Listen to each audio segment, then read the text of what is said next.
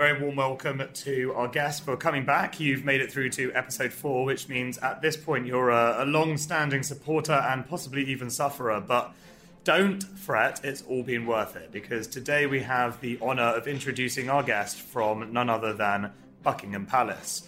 Because at the end of the day, what's more startup than a grand palace like that? So, Rich, what can our uh, listeners actually look forward to hearing from today? As you say, we're in Buckingham Palace today, which is very exciting, and we're sitting down with Prince Andrew, the Duke of York.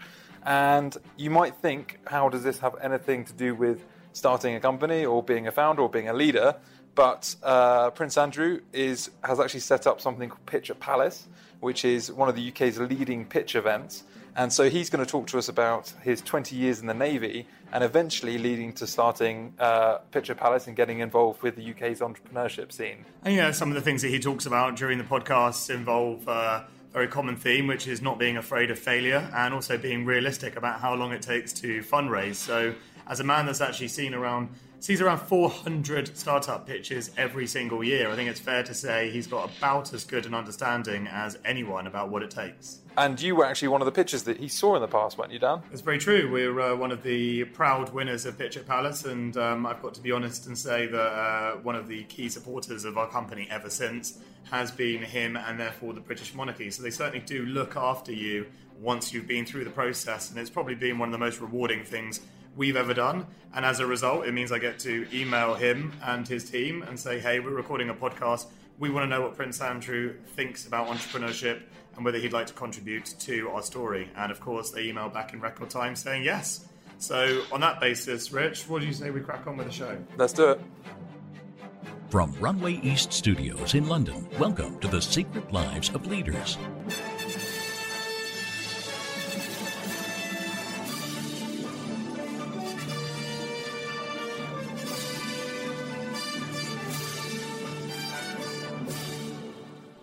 Today's guest is not unlike other guests, considered royalty, just not of the tech kind.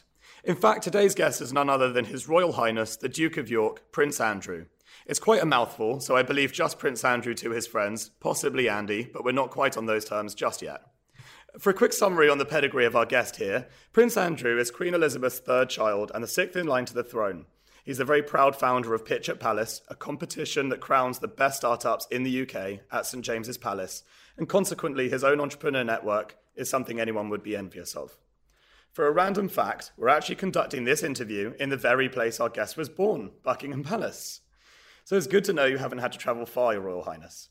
Now, skipping ahead the usual introductory highlights of our guest's net worth due to successful exits, obviously not relevant in this case, we can focus on one of the most unusual journeys into entrepreneurship, starting from 20 plus years service in the Navy to becoming the international ambassador for trade and investment with UKTI to eventually the founder of your own fast growing startup and indeed now scale up, as we just discussed. So without further ado, welcome to our guest, Prince Andrew. Thank you very much indeed. Okay, so can you tell us what is Pitch at Palace? Can you give us an elevator pitch and if you had under 30 seconds, and if you need longer than 30 seconds, you can pretend you're in the Burj Khalifa. uh, at Palace is a very simple formula of um, putting an audience of um, business people, mentors, friends, uh, investors on one side, and on the other side, entrepreneurs, and then to make them network. And there is a pitching element, but that is purely to raise awareness of what each of the businesses does. Um, and then we've just expanded that over time. Okay, you have five minutes to describe. Oh yeah, I know. I've, I've, I've been I've been advised uh, that, that timekeeping is part of the fun part of, uh, of working with you on this. So you have five minutes to describe your professional career, to give us some insight into how you got from birth inside Buckingham Palace and school in Scotland to the Navy, and subsequently running this country's best entrepreneurship community. Um, I got to the Navy by uh, my father in the garden here at Buckingham Palace, um, landing a helicopter on the lawn and showing me what it was all about. And that was what, um, as it were, first sparked my interest in, in becoming a helicopter pilot.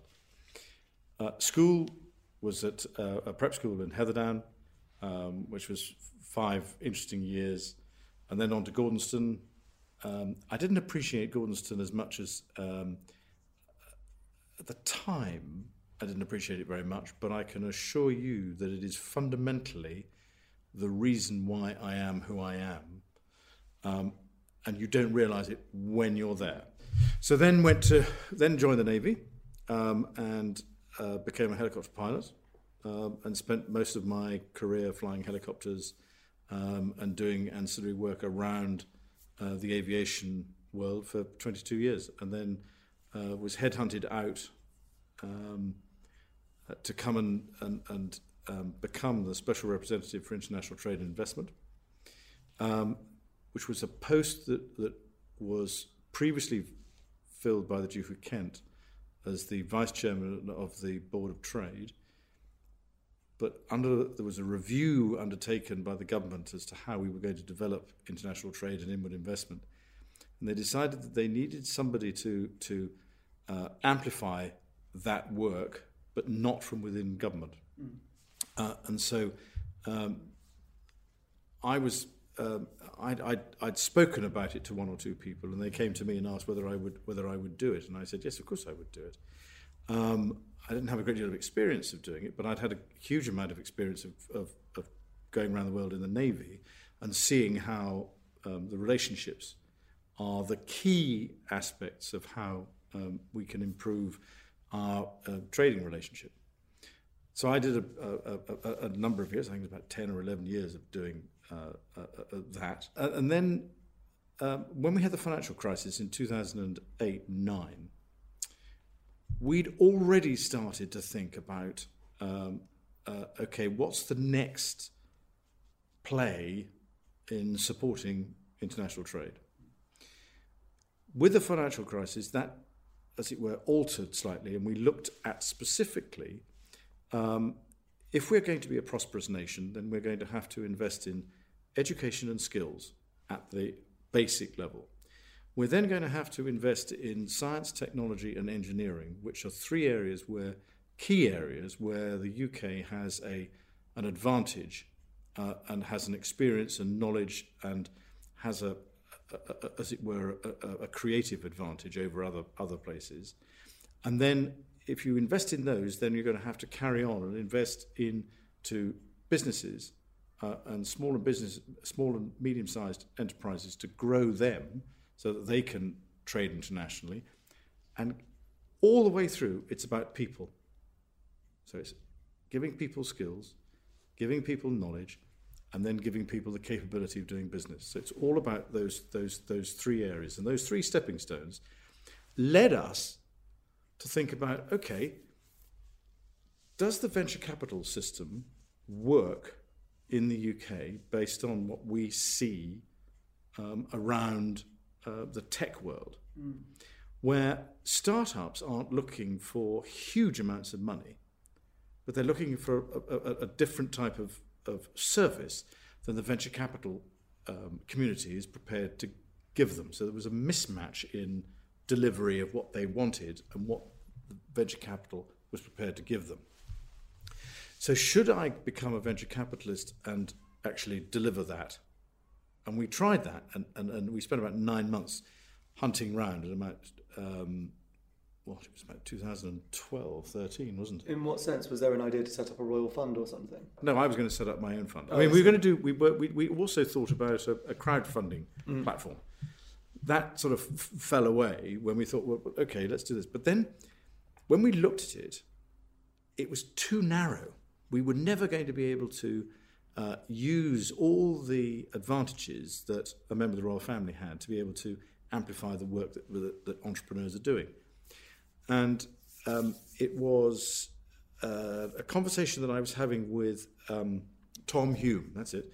Um, from Google Ventures. From Google Ventures. And I was having a conversation with him and I said, look, we've got this conundrum going on in our minds and we know that that doesn't work. We're not quite sure what does work. We've got all these resources and capabilities stored, if you understand what I mean, in, in, in this organization. How do we apply it? And, and he said, dead simple. You just need to be an accelerant to business. Hmm. Ah, easy. Mm-hmm. We can't be an accelerator. Yeah. We can't be. Um, uh, uh, we can't. We don't, we don't have the space to be an accelerator, but we can actually add value and amplify to um, entrepreneurs and businesses. So we came up. We'd already tried um, a small pitch event for very early stage um, um, businesses. We'd done one, and it all the people that had come had got all their money out of that. So we mm. thought, okay, well that might work. So let's try that. And so we we set off with Pitch at the Palace, um, and the first one didn't have great ambition. In fact, it's never really had great ambition other than to provide a service. Um, and just through, uh, uh, uh, as it were, doing it once, and then people saying, well, that's a clever idea. Could you do it again? Yeah, okay, we'll do it again. And this nice little furry creature that was sitting on my hand has grown into a, a man eating lion that sits in the corner and wants to be fed every day. Because the more we hear about it, mm. more people hear about it, they go, hang on a minute, that's actually quite useful. But what marks us out as different from other um, um, pitching organisations, if, if, apart from the venue? Well, as the venues, yes, the venue's designed to be intimidating. That's that's that's red and gold. Say that someone that grew up there, designed even for you to be intimidating. no, it's not for me. It's for, just for everybody else. yes, of course. But on both sides, but it just yeah. it just focuses people's minds on what's going on. But we've we've looked at this from a different perspective, which is that most startup businesses are looking to find ways of being able to first of all get mentoring and getting help, so that they can find their way through the, the, the morass of of problems that, that, that, that businesses face. The second thing is, is to find ways of getting them into supply chains or distribution systems. Because by getting a, a business into a supply chain or a distribution system means that they're generating revenue. And once you're generating revenue, regardless of whether you um, are actually profitable, the fact that you're generating revenue and actually conducting business and doing things and receiving money and, and people are actually trading with you, your investor is going to have more belief in you. And so, therefore, the investment is the last bit of the, of of the chain because you're then better, because very few people are now um, investing in growth businesses alone. They've got to show some form of, of, of return. Great ideas, unless it has some method of being able to turn um, uh, have a turnover and, and, and, eventually some form of profit is not going to be invested in. Mm. Um, and so that's the last bit of the of, of the chain. So we're much more focused on actually creating the networks, the connections, and, and, and the other activities that mean that investment is inevitable. And again, coming back to this problem about being a venture capitalist or not being a venture capitalist, we're interested in the person. We're interested in the, in the human being that is the entrepreneur or the, or the idea. And hopefully they will come back and do have new ideas and more ideas. But the venture capital world in this country, and to some extent on the east coast of the United States, comes from a financial services derived background. Very much so. And so they're looking at the problem from the point of view of track record and um, whether or not it's a good enough project. They're not looking at it from the individual point of view. because the point person you are when you're investing in an individual, it's a completely different dynamic to investing in a project or a track record. Second time round, if you've been if you've been through a pitching event and been successful and turned over um, and, and grown, and then you come back with another idea, it's much easier to get the to get the funding because you then have track record.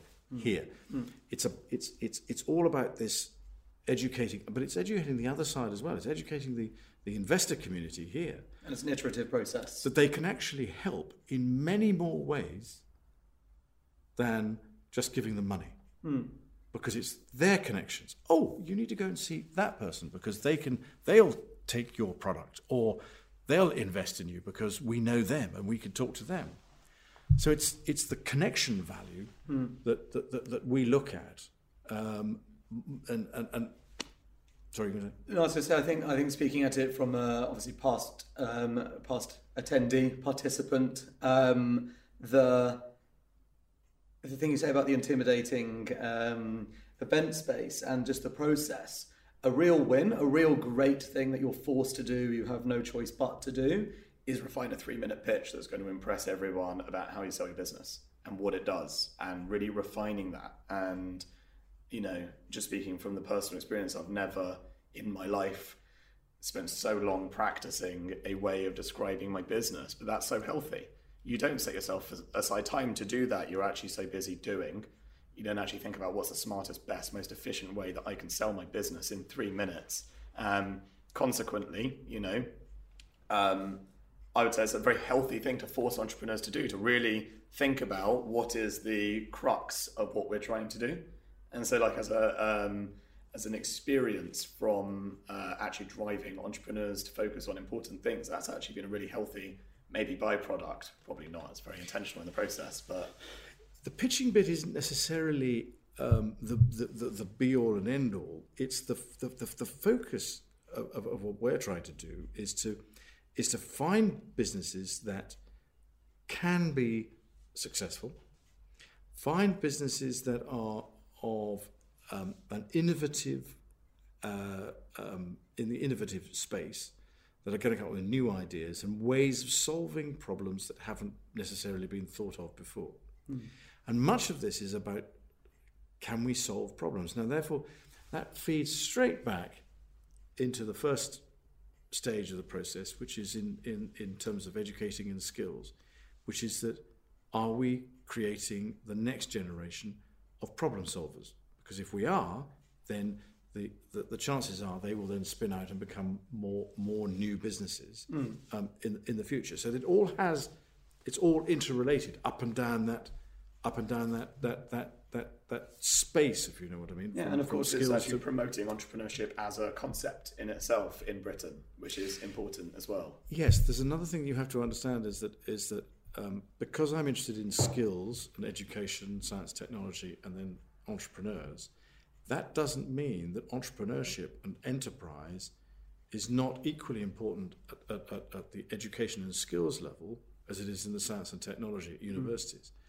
So we've got a number of projects that we are running or, or, a, or party to that lead into that. So I'm um, um, patron of the, of the Peter Jones Foundation, and we have Tycoon in Schools, which is again is another way of getting kids or young people to understand at sort of 15 to 17 to understand that actually you can start a business, mm. and not only can you start a business, but you can do it in um, four weeks um, and there are certain lessons that you learn in that process. One is leadership, the other one is adaptability, and the other one is decision making.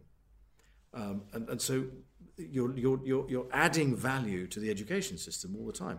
And entrepreneurship does that. And what's been interesting in Tycoon in schools is to watch how not only do the teachers learn from it, but how ambitious some of the ideas are. Now, in the, in the first year, they were, they were making small beads and, and, and, and um, putting them around um, their wrist and then selling them in the school. Mm. By year three, they'd managed to um, import shea butter from West Africa and were making cosmetics. Now, that shows how, how you know, the, the, the, the, the whole thing can change just through a little bit of, of, of thought process. Mm. So each year, the ideas got more innovative and interesting. Um, and it's not the same people, it's a new class, but they've built on the shoulders of the previous class. So you're starting to, to create that. And then they realize that actually, well, maybe it's not quite as difficult to start your own business when we, when we leave university or school, whatever they choose mm. to do. I'm especially a big fan on that simply because um, one of my, I think, issues growing up is I didn't know about entrepreneurship as a concept. And actually, it's funny because my father ran a business all his life, but he'd never called himself an entrepreneur. It wasn't that. He was just a family businessman. That's just what it was. And in school and then in university, I went to Nottingham, and you're basically told you can be a management consultant or a lawyer or an accountant or a banker. You don't really know about this whole entrepreneurship things. It hasn't actually been taught in school. It hasn't been in the process of growing up. It wasn't a thing. So I think this is really healthy to make it a thing that you lead up to it's a, a, being an entrepreneur is a state of mind, and in many cases, the really good entrepreneurs are those that understand the what ifs. And this comes back to my point about being in the Navy is that all our training is about what if X or Y or mm. Z happens. How do you adapt to that? Because, and as I, as I, as I say to, to all entrepreneurs who are doing things, when they start something, no plan outlasts first contact with the enemy. So, um, coming back to uh, the actual process, so having been through it, I know it's actually a lot of fun, as well as Well, a lot of fun from the participant uh, uh, side. I would imagine, obviously, setting up it's probably a lot more stressful than that. um, how many startup pitches do you think you've actually seen in the last two and a half years? Actually seen Oh, yeah. 400, but actually applied is well over a, well, well over a thousand plus. Sure.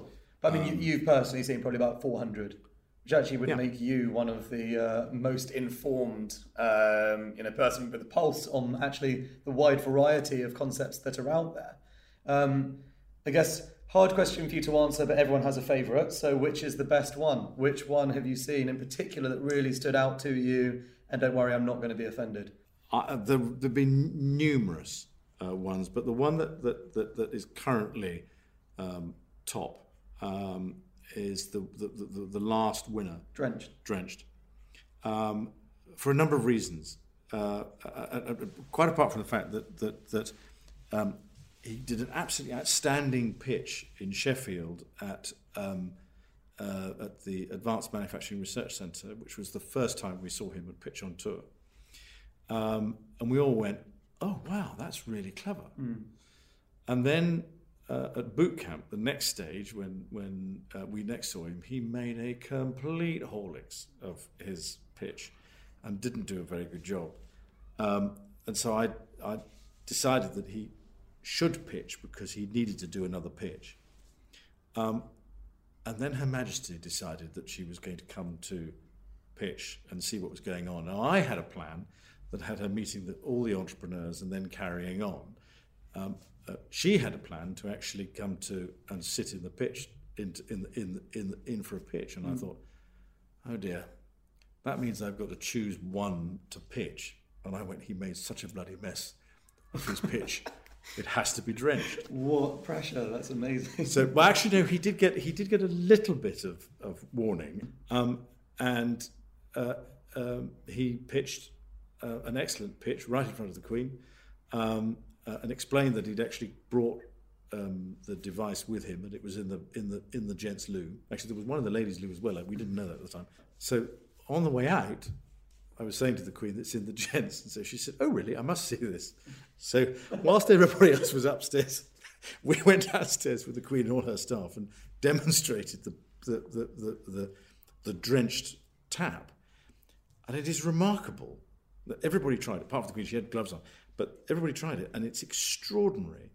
This is a device that, when you turn the tap on normally, in order to wash your hands, you will use roughly between 1.5 and 2 litres of water.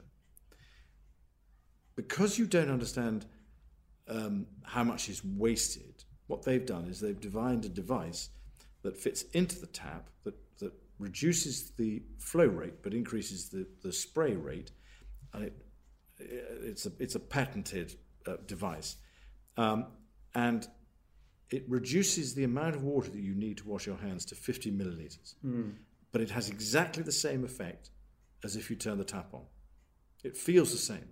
And it's all to do with what your eye sees, what your brain perceives, and what is the actual activity on the surface area of the hand. and what's required, obviously, to make it clean. Yeah, Yeah. but but but but but and, and and so, in terms of when I've spoken to people about this, they all go, "I've got to have it." Now, I he put after I saw him, what three or four days later, and he'd said that he'd had um, no, it was a week later, um, and he'd had a eight taps in the Unilever headquarters, and they'd measured that in a week he'd saved seven tons of water. Now, if you think about that, if you take that to an urban environment in a country that has little water, just to be able to save that, that's why it's the it, it, it's it's not only is it an innovative idea, it's a little bit of engineering, um, it's manufacturing, uh, and and it's going to do things that, that most other businesses hadn't hadn't thought of. High about. impact. and it, and and it will be it will be extraordinary. And I, we're looking to see if we can get it in all the public spaces at Windsor Castle, um, because that's going to save a lot of water usage. Um, and you just put it on the cold tap. It's dead easy. That is So actually, brilliant. that's the one that's top of the flavors at the moment. That's fair. And I think a pretty good reason why, apart from being the most current, it's also, as you say, the most applicable and incredibly um, smart, But it's a psychological. simple device yeah.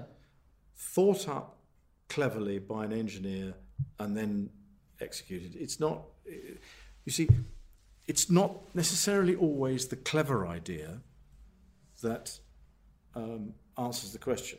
Now, you, there are others that that, that, that, that I mean, there. There- I mean, all the ones that have come through um, uh, uh, uh, the- the system. I mean, I can't name them all, but they've all been very interesting. Some are more complicated than others. This happens to be a quite simple one. So, as entrepreneurship is all about ups and downs, it'd be easy to assume that you've had more ups than downs in your journey. But could you actually tell us some of the challenges you faced while setting up Pitch at Palace and how this has gone from an idea to, as you call it quite often, a vociferous beast? you have to you have to look at this as um, uh, the swan. Okay, I am the neck of the swan. All right, which is the bit that you see. What you don't see is what the feet are doing under the water, which are paddling like hell to keep the neck um, in that sort of rather graceful uh, position. Um, and that is, uh, as it were, the whole of the team. They are the ones that are doing the paddling. And in many cases, they don't tell me when they've got a paddling issue. Right. Okay. Okay, so I'm not necessarily fully conversant with all the, all the things. But we are very, very aware that um, pitch um, has now established itself in the UK.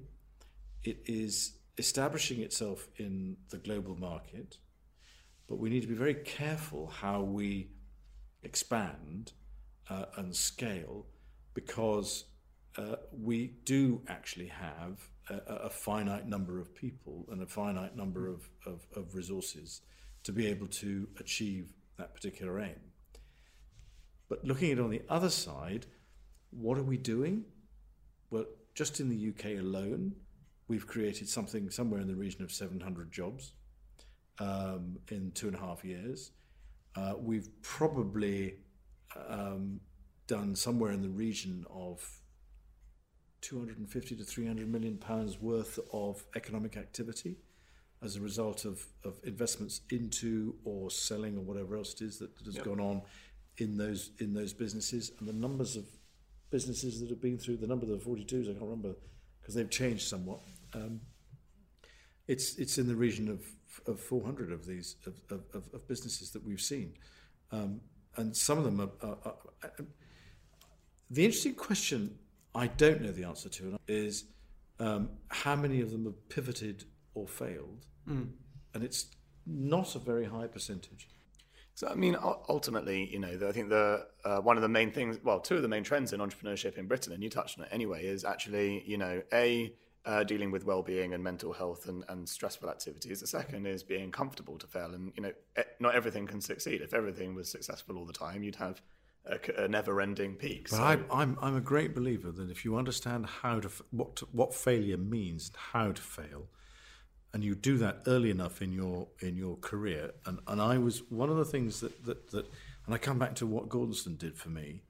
One of the tenets of of of, of Kurt Hahn was that you have to be given a challenge or responsibility where the logical outcome of what you are being asked to do is failure because that then means that, that you're being stretched. Hmm. And as a, as a child, you're being stretched. And if you do fail, you understand what failure feels like and, and, and, and is. Now, you're not going to make the same mistake twice. And if, hmm. you, if, if you do make the same mistake twice, then nobody's going to invest in you. I mean, it's, you just don't go down that and make the same Yeah, mistake no, twice. It, it doesn't matter. It doesn't matter who you are. Yeah. Because I mean, if you stick your fingers in the plug and get electrocuted, you're not going to do it again. Same thing. Yep, yep. And, and, and the same thing in business because there are people who are employed. There are people who are supplying you. You don't go through that process um, lightly. So you've got to understand that failure. And once you've understood that failure, and it doesn't matter what, at what stage you, you, you, you, you learn it, you're going to be much better uh, the next time round. I think it's touching on the boundaries there as well. I think like you know, a key skill is really just being relentlessly resilient. You know, if you can bounce back, Yep. um, the things you learn the second time round, like you say, you know, the faster you fail, realistically, as long as you can do it gracefully, the sooner you'll bounce back and actually have a positive impact. Uh, But, but I mean, uh, uh, you have to take into account that in 2008, 2009, many businesses failed. But they didn't fail because their entrepreneur or their business model was incorrect. The circumstances in which they found themselves in the general economy was such that they could not continue to, to survive. Now, that's a different set of circumstances to, uh, as it were, starting something up and realizing, oh, this is not going to work. Probably make you tougher because it's out of your control. Exactly. Yeah.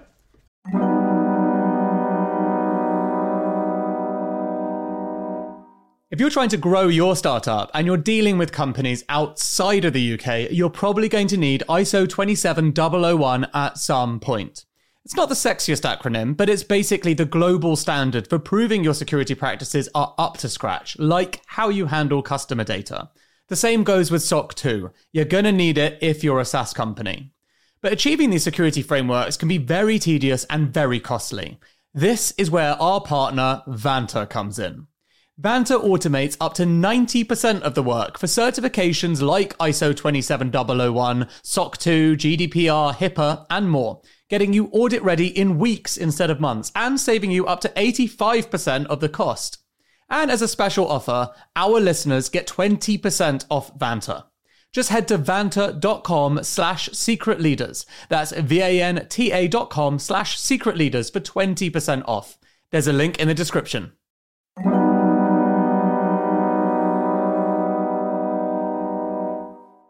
Look, you know I'm fascinated by AI, but until the machines take over, there's only one thing that's going to determine your company's fortunes people. This isn't some kind of hollow point to make me look good. If you speak privately to any successful entrepreneur, they'll confirm it's true. So, if you're a leader of a growing business, then you should check out Personio. It brings together all the important HR things like hiring, onboarding, payroll data, performance reviews, and so on. You don't want loads of employees sending you emails asking for time off. You want to be able to see things objectively, like it's taking you too long to hire. You want to do performance reviews well, having clear goals for people that are logged in a centralized system. And you want to do all these things in one simple tool without having to become an HR expert. All of this is possible with Personio. Check it out at personio.com forward slash secret leaders. That's personio.com forward slash secret leaders. There's a link in the show notes. Um, where are you planning to take Pitch at Palace? What are the next destinations specifically? That's a very interesting question. we next year, we're going to China, um, Australia, and to the Middle East. And we're looking at, um, we've taken it this year to Latin America through Mexico. Um, uh, we've taken it to um, Estonia and Malaysia. Um, again, that's the first stage. And what we're, what we're going to do is to, is to try and go to areas. So if you take China, we're going to go um, province by province uh, and then uh, have a China pitch. Uh, Australia, it'll be state by state. Um, in the Middle East, it, in the in the first instance, it's going to be just the seven Emirates, and then from there, it's going to be um, the GCC. So we'll spread it to those. So we spread it to logical small groups of of, of, of countries which are manageable. We'll probably do it in the um, uh, Southern African Development Community, so SADC. So there'll be a few countries in Southern Africa. We'll try and do it in in uh, West Africa. Um, uh, we Do you have a time scale for all of this? Um, this will just sort of uh, expand as time becomes available. Um, um, there is a finite amount of time, but we can squeeze a little bit of, of, of time. And if we've, by 2018, I suspect that we will be able to do um, probably six international pitches a year.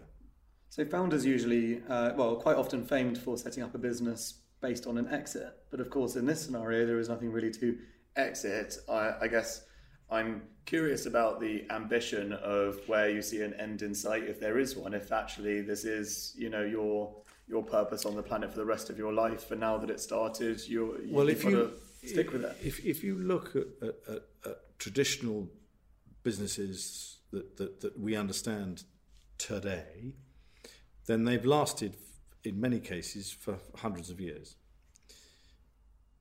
The business of today, the digital business of today, may well not last for more than about 20 to 25 years uh, for two reasons. One of which is that technology is changing so fast. You, you expand and grow mm. very, very quickly, deliver a service, but then you become too big to be able to be flexible enough to, to iterate into the next one. So you've got to kill it and go back, start with six people, five people, and then, then build, it, build it up. So the speed with which this is going to happen is probably going to, to, to narrow down.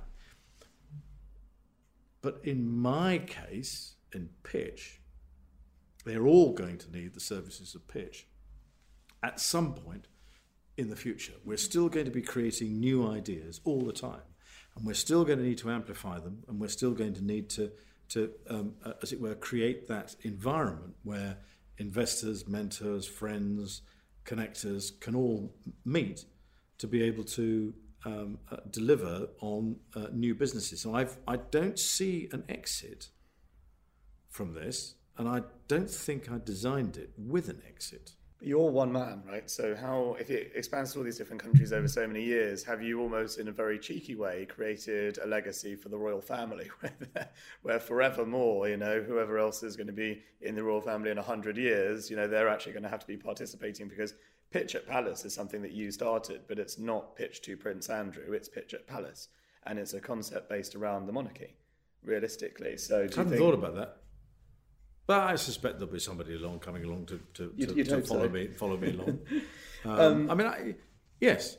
Um, I mean, I've already created it in such a way that that um, the uh, the organisation doesn't require me Sure. to, to, to operate it.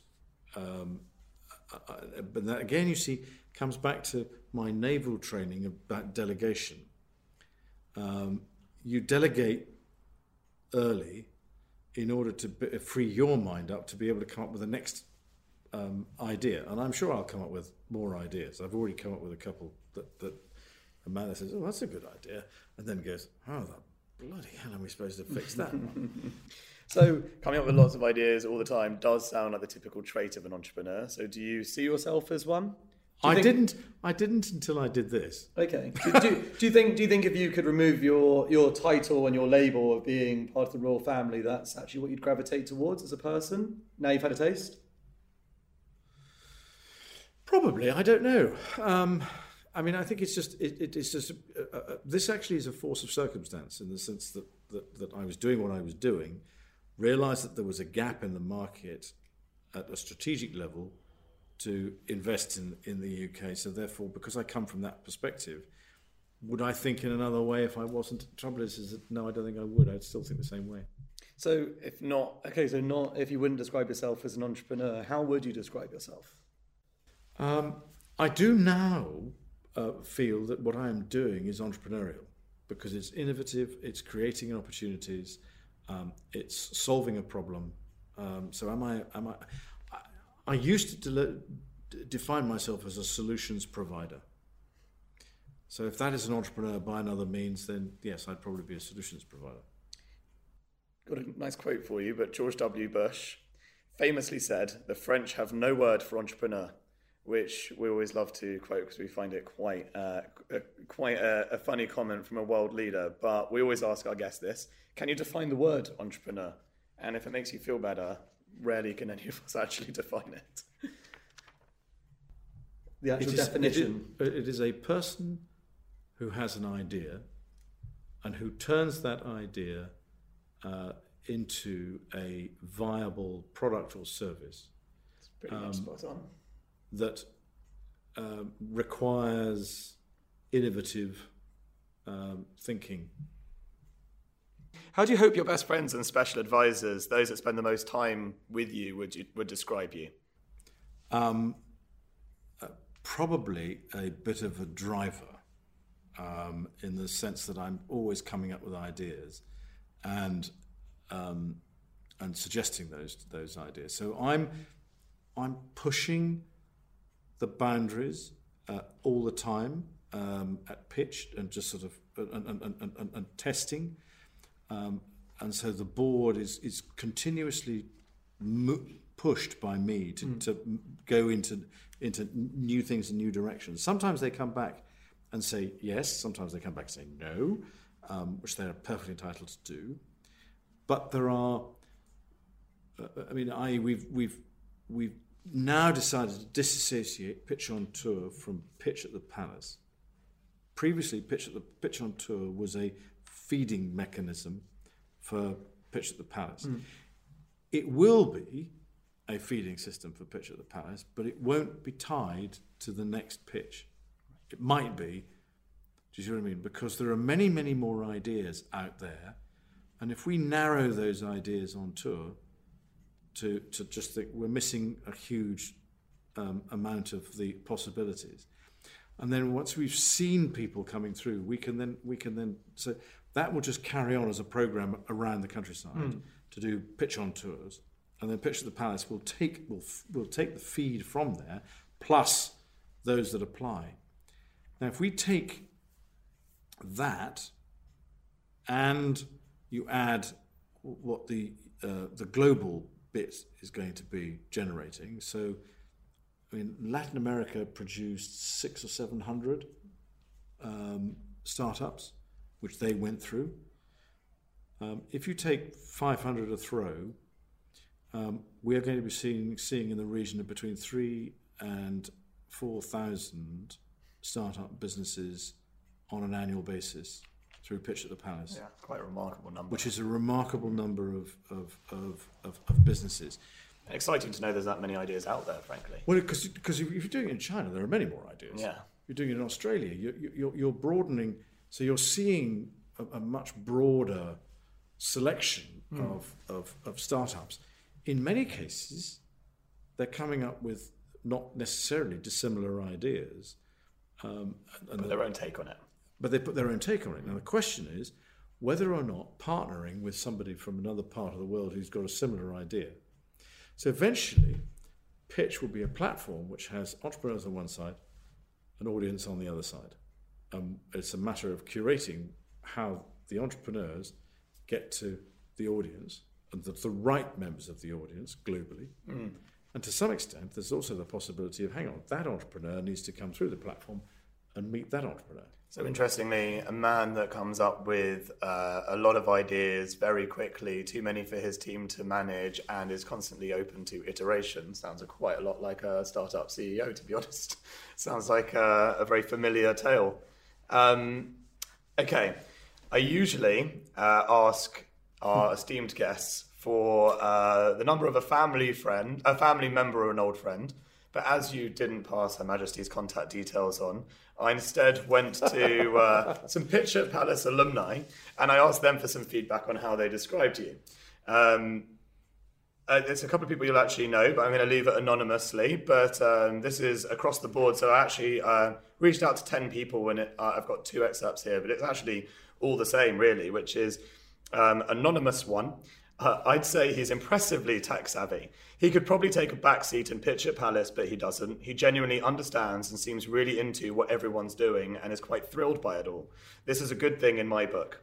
Um, so you get the uh, good thing in my, I, I left the good thing in my book part in because I thought it was quite funny.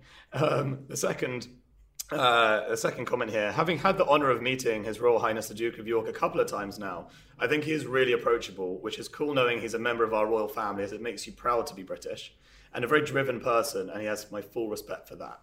So, is this the kind of uh, feedback that you uh, you find yourself commonly getting over the last couple of years? Well, it's very kind of them to say that, um, uh, and I'm very grateful. Um, the, the um, since we started pitch, um, uh, we've obviously hit on something that uh, was needed or if it wasn't needed, is, is, is, is something that, that, that is providing a solution. And because we're providing it, it's being delivered in a way that, that, that gives them a sense of pride in what they're doing. Um, and so we're getting quite a lot of good feedback back about what it is that we're delivering. And that's, um, that's helped us enormously. First of all, to get it right. And if there's constructive criticism, we need it in order to change it. Sometimes you could take the constructive criticism and try and do something and then, then, then make, a, make a mistake. But we, we, I've got enough people mm. within the team now to be able to take all the constructive criticisms uh, and, and, and balance it out as to what is something that we should follow and what, what we shouldn't follow. Can you share an interesting fact that most people won't know about you? Do you have any random skills? We now know you're a helicopter pilot, but then again, so's Rich, our producer. So a random fact or an interesting fact. Um, I can cook. What's your favourite recipe? Oh, well, that depends. I, I, I, cook on a barbecue. I don't sort of cook into the. You know, I can cook in the kitchen, but I, I just do it for fun. I don't do it for for. for okay, so it's a, it's, a, it's a, random useless fact. I can cook. Okay, a meaty, a meaty, manly uh, barbecue. Then, all right. So we know where we're going in the summer. Thank you.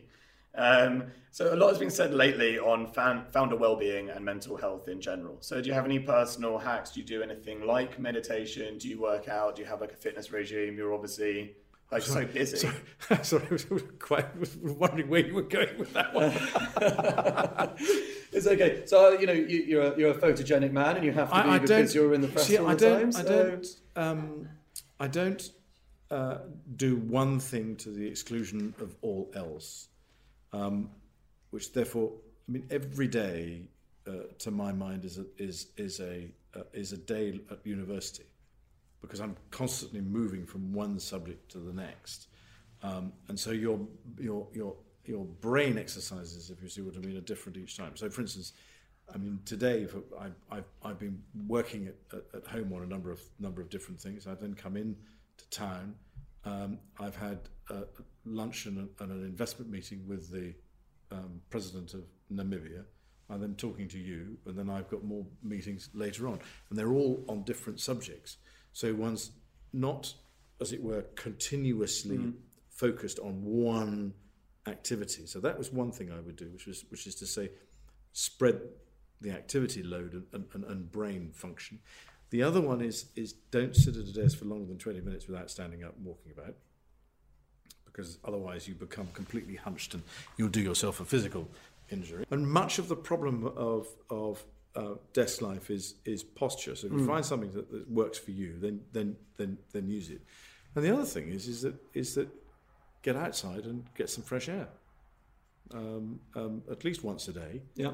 Um, and, and if you, I mean, that doesn't mean getting out at lunch and going for a walk in, in a city. That means getting out and, and, and going to the park and do yeah. it rather than, than so this final section is just on uh, lessons, really. So what mistakes do you see entrepreneurs making that actually frustrates you? Um, funnily enough, one, one very simple one, and that is not recognizing how much lead time you need to give um, decisions. Um, and you suddenly, if you suddenly come up with a, with a, for example, money, investment, in order to, to, to um, uh, achieve investment, you need to have thought about it two years in advance because it'll take that long for somebody to actually make their mind up. You might be very lucky and somebody go, Yeah, I'll do that now, bang, done. But you've got to allow time to do it. But if you wake up one morning with a week's notice going, God, I'm going to need some money, that's not going to solve the problem. No, fair. So, uh, in, in, in many respects, that you're going to have to you're going to have to look at, at that. Um, and it's the decision making cycle. And the other one is, is, is not being adaptive. Okay, so two there. What, what's the biggest lesson you've learned running Pitch at Palace?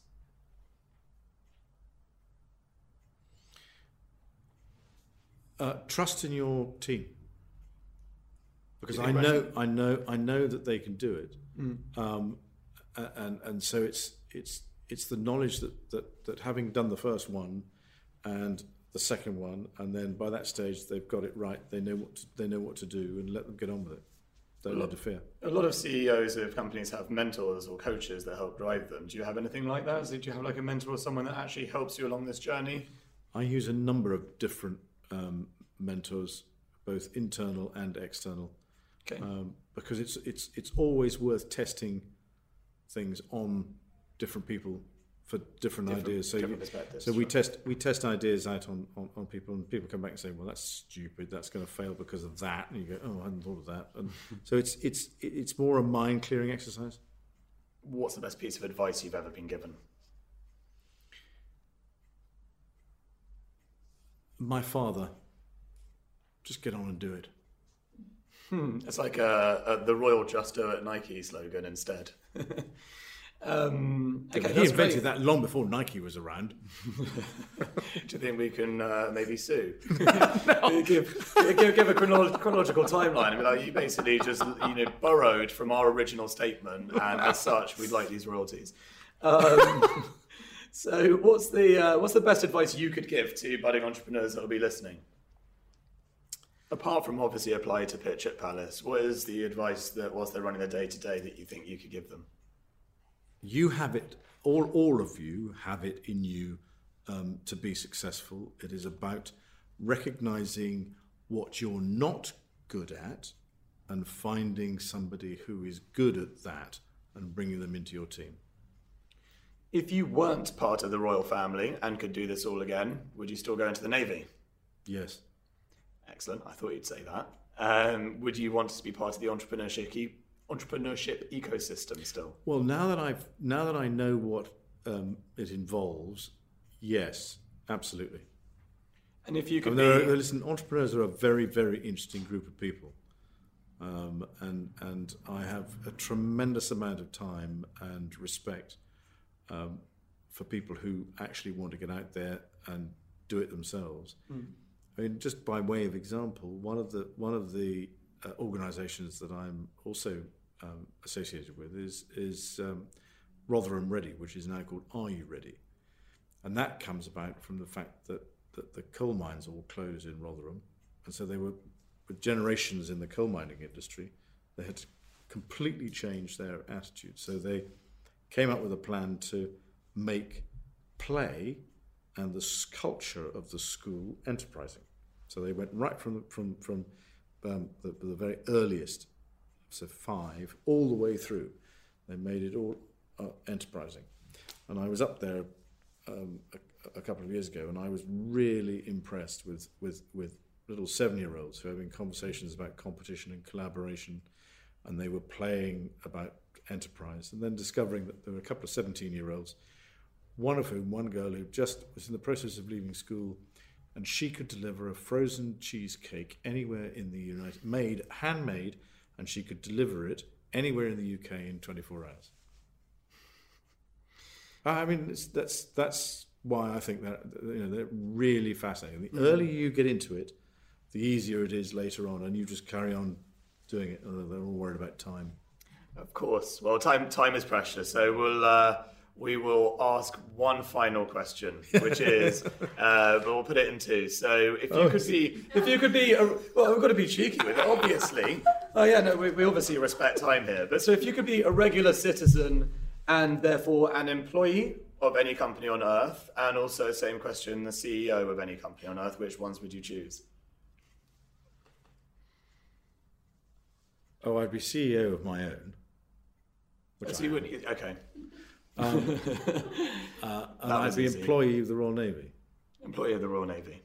Uh, okay, so fair to say, so anyone actually uh, young enough to still be making those decisions, I'm I'm taking it you think it would be a great idea for them to go to the Navy before going into entrepreneurship.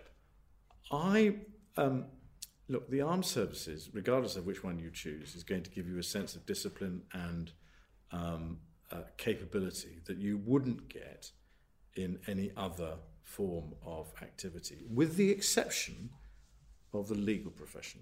If you were to undertake law, because it is all about the mind and the attitude of the mind and answering the questions what if you're constantly being asked to deal with the with the what ifs and deal with those sorts of circumstances. Now, if you're an entrepreneur, that's precisely what you're being asked to do because you're just you're going to go well, what happens if this happens? What happens if that happens? What am i going to do if this happens? And then you could wake up in the middle of the night going ah. But that's almost ingrained in a serviceman.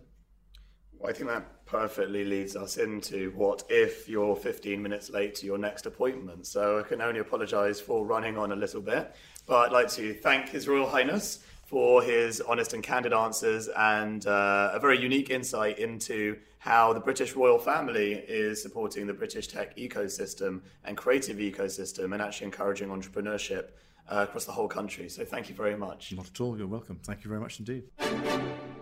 So that was a pretty cool opportunity to spend time in Buckingham Palace actually interviewing a member of the royal family. I wonder how often we're going to get that opportunity. Obviously, you're tight with the Queen, but how often she's going to be willing to let us into her home, I'm, I'm not so sure. I, I, don't think we're going to be invited back ever again. Uh, well, you probably shouldn't have said those things that we had to edit out. Anyway, moving swiftly on. Um, unfortunately, we don't have uh, royalty next week, but at the same time, we do have a special treat because for those that have made it past uh, episode four, what you'll find on episode five is an interview with the absolutely awesome Jess Butcher, who is the co founder of Blippar, which is an augmented reality company that is actually one of Europe's $1 billion plus valued unicorn. It could be aug- augmented royalty.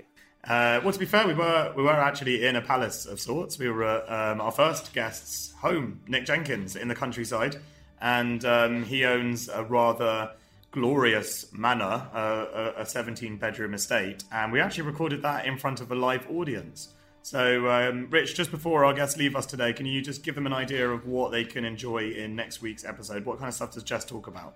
Yeah, so Jess was really interesting, and the, the main thing I got out of it was how to build a business as well as actually raising a family. She's um, managed to build a family in the last five years whilst also building a billion dollar, billion dollar startup. So I think that is the most incredible thing. So, you know, anybody who's kind of juggling many things, as all founders are, um, that was a great listen.